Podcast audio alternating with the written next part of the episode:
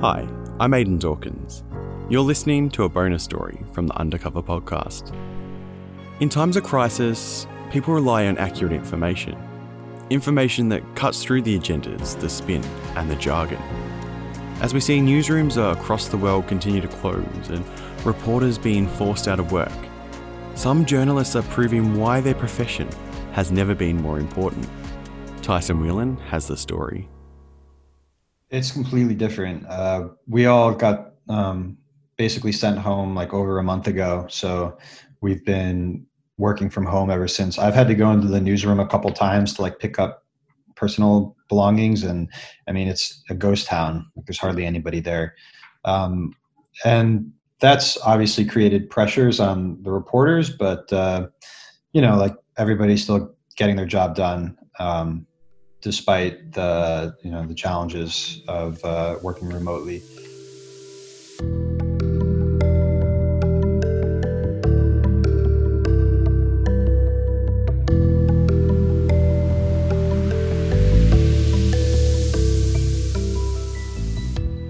From Paris to Mumbai, from Sydney to Washington, D.C., journalists across the world are finding new ways to tell new stories.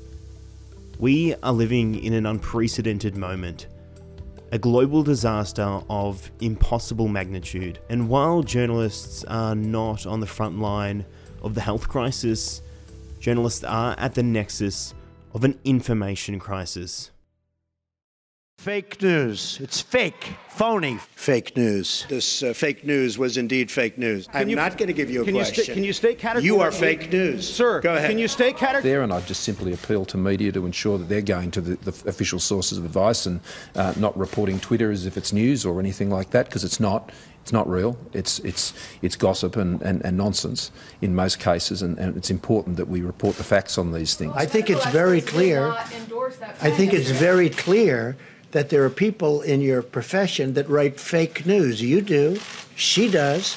There are people in your profession that write fake news. They would love to see me for whatever reason because we've done one hell of a job. Nobody's done the job that we've done. Here in Australia, dozens of newsrooms have been laid off as news outlets rethink their business model during these increasingly uncertain economic times. Starved of advertising revenue, global news media is turning to subscription based services to support the necessary work of the fourth estate. But right now, many are wondering how our local communities and the global community would look without journalists and journalism.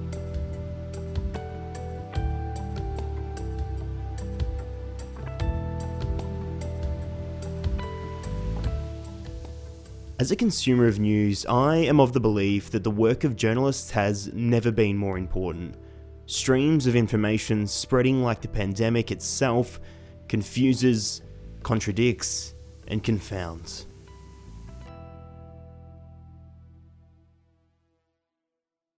The need for investigative or shoe leather reporting are never going to go away because um, you know like the data analysis is only going to tell you so much right like if, if you um, find a trend This is Harry Stevens. He is a news and graphics reporter at the Washington Post, and he wrote a story on March 14th, 2020, which would become the most read story in the history of the Washington Post. gives you guidance as to which questions you ask when you go out and do reporting so like i like to say that that the data doesn't provide answers it, it just tells you which questions to ask uh, and so you're still going to need to go out there and talk to people and find out what's going on and that's never going to go away Harry, I wanted to ask uh, and talk about the most, um, what I understand is the most read online article in the, the history of the Washington Post. It's a story under the headline Why Outbreaks Like Coronavirus Spread Exponentially and How to Flatten the Curve.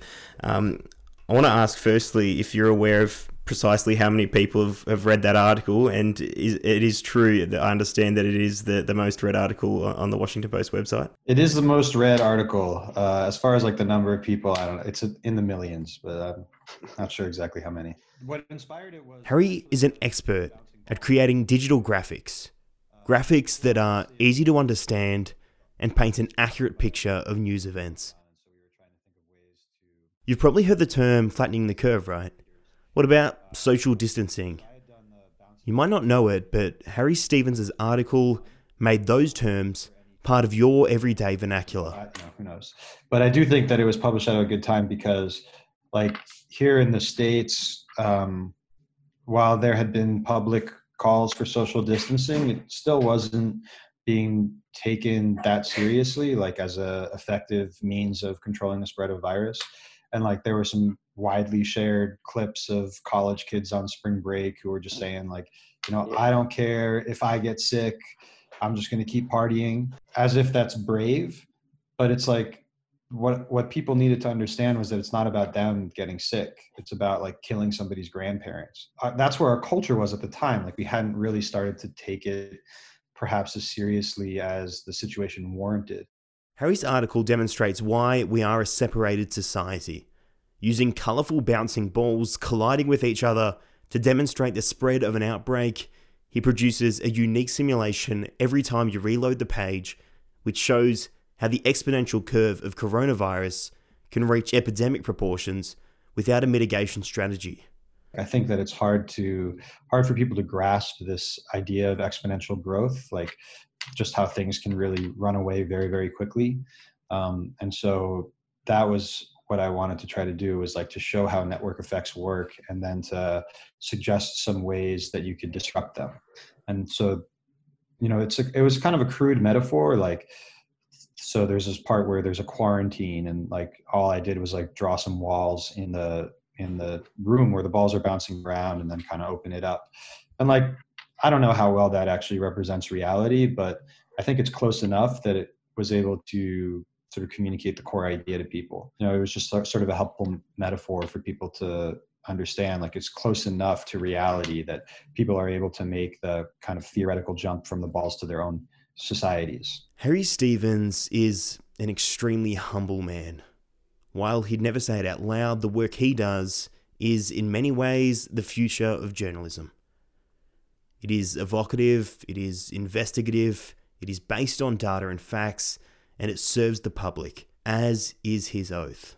You know, in a sense, like I think that my interest in making um, the news look interesting and engaging and and trying to make it uh, trying to make something that people haven't seen before is like an extension of that. Like just um, my fascination with the way that you can present information in a way that uh, helps people um, engage with it, like helps people find it or, or makes it so that people are drawn to it naturally, but that also then they can learn something new.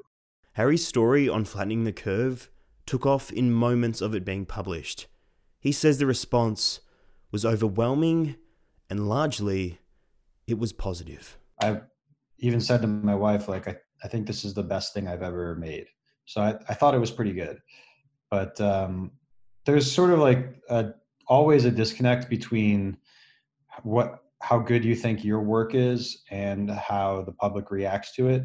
A lot of times, like you'll make something that you think is really great, and you know, just for whatever reason, like people won't read it, and vice versa. You know, sometimes you'll make something that you you know didn't think was so great and people will tell you it's awesome so that's not always a reliable indicator of how good something is i got some responses from the scientific community and for people who do epidemiological modeling professionally the response was like 100% positive. Wow. like this is a really good way of simplifying the these SIR models. And then like the other types of responses were just like hey thanks for doing this. I shared it with my family. And then we got a lot of uh, people just asking to translate it. So we ended up doing like 17 translations and that was really gratifying. It was like people who were saying you know i really like the article i want to share it with my parents they don't speak english can i can i do a translation? So and i ended up reaching more people that way.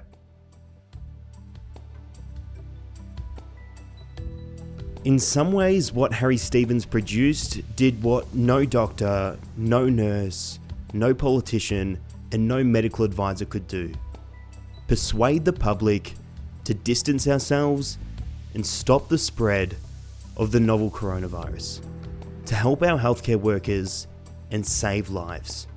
And that we did.